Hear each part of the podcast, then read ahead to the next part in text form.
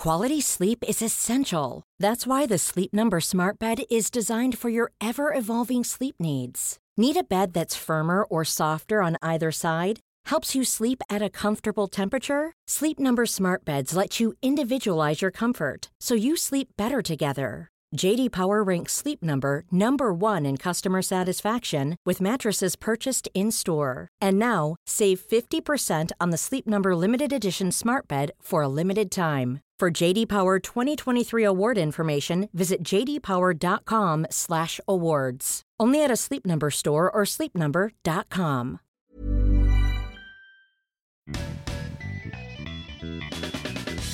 You're listening to Probably True. This podcast contains strong language and adult themes throughout, because it'd be boring otherwise.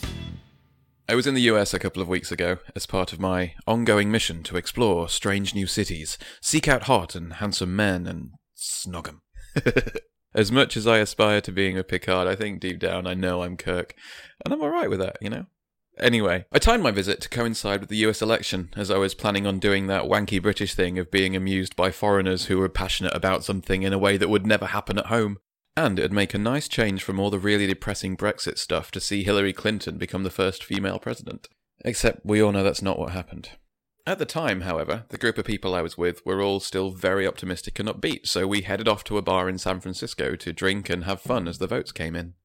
What actually happened was a little different, although it definitely involved drinking.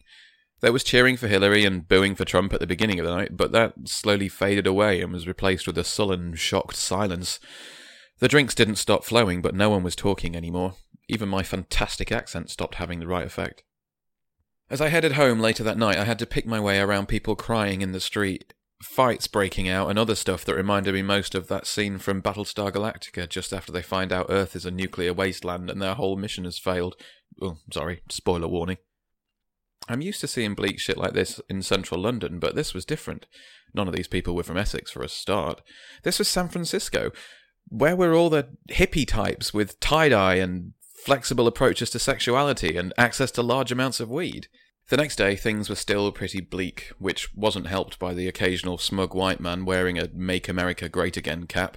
I thought about saying something like, too soon, but I doubted they'd care, and, you know, I wasn't sure it was my place to say. I was an observer, I didn't live here after all. Later that day, I joined a friend of mine at a rally in the centre of town. It was less than 24 hours after the election, and various people were talking about how it had affected them and how they felt. I wasn't really expecting much. I've always found that kind of thing a bit pointless and whiny, but I thought there might at least be some angry protesty men, and there's nothing sexier than getting angry about social and political injustice. I was gonna make a joke here, but it's true. It's really fucking sexy. anyway, there were the usual moans and the worry for the future that looks a lot more uncertain, especially if you're not white, straight, male, and middle class. But there was something else. Instead of just hearing, and something must be done, what I heard time and again was, and we will do something. Whatever it takes, we'll do it. And the first thing we did was march, all of us together, through the areas of the city with the highest level of immigrants, chanting about how all immigrants were welcome. To anyone who thought that marches and rallies were pointless, and I include myself in that, I'd say that after such a nasty and divisive campaign, with a winning party getting into power on promises to send them home and build that bloody wall, this is the most powerful gesture anyone could have made. Thousands of people saying to the most vulnerable section of society, don't listen to them. We're not all like that. You are welcome here, and we will fight alongside you to make sure you are always welcome. And just like that, I wasn't observing anymore. I was participating. I'd forgotten how good it felt to get out and do something instead of just moaning about stuff and waiting for someone else to fix it while I assume there's nothing I can do. It's got me thinking about all those people who happily tweet stuff like, it gets better and love wins, because it doesn't. Not on its own. As this shitty year has shown us, over and again, left to their own devices, hatred, fear, and willful ignorance will win every time. Love wins because somewhere a lot of people worked at it. It gets better because you work at it. Lots of people in small ways every day. And it's time we all did a little bit more. It's time to step outside those safe spaces, those echo chambers, and those bubbles of like minded circle jerking. Get involved, get activisty, get out there, do things. It doesn't have to be much, and it doesn't have to be all the time. It's just little things, often, And, you know, like I say, it's sexy. It might get you laid. And if we can save the world from bastards and have a sexy time at the same time, then everyone's a winner. One of the best ways to start is by stepping away from Facebook and Twitter. Not permanently, but certainly a bit. Don't get caught up in the latest Twitter antics of idiots and bastards. Look for the news that's being hidden by that circus. Look for the stories that those bastards don't want you to see. Posting to Facebook and Twitter is a lot like having a wank. It makes you feel better, but it doesn't bother anyone else in the slightest. In fact, I'm doing it now and it's lovely, but it's not helping anyone.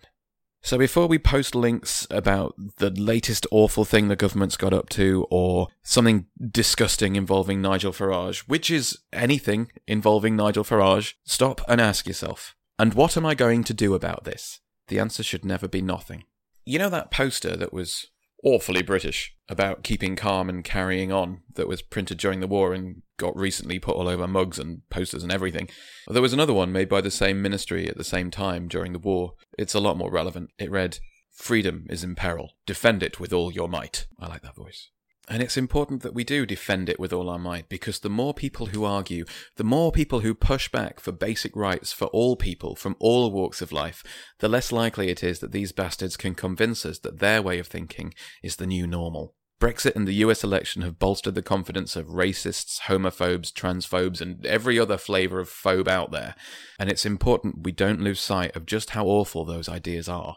Groups of people shouting, Heil Trump, isn't normal. A rise of violence against minorities isn't normal. A vice president championing gay conversion therapy isn't normal. Theresa May's Snoopers Charter is not normal, and we can't afford to let anyone begin to think otherwise. It's easier not to. I get that. It's so much easier to just say, there's nothing we can do. We're all powerless to anything about it. But that's not how it works. And as soon as you start thinking like that, those bastards win. I'd much rather let someone else do it while I sit here and wank myself into a coma. But before reaching for the tissues and the baby lotion, picture the smug faces of people like Trump and Farage and Theresa May and Paul Nuttall of UKIP and Michael Bloody Gove. If that doesn't take the wind out of your sails, then it's already too late. This has been mostly true. Thanks for listening. Ever catch yourself eating the same flavorless dinner three days in a row? Dreaming of something better? Well, HelloFresh is your guilt free dream come true, baby. It's me, Keke Palmer. Let's wake up those taste buds with hot, juicy pecan crusted chicken or garlic butter shrimp scampi. Mm. Hello Fresh. Stop dreaming of all the delicious possibilities and dig in at HelloFresh.com. Let's get this dinner party started.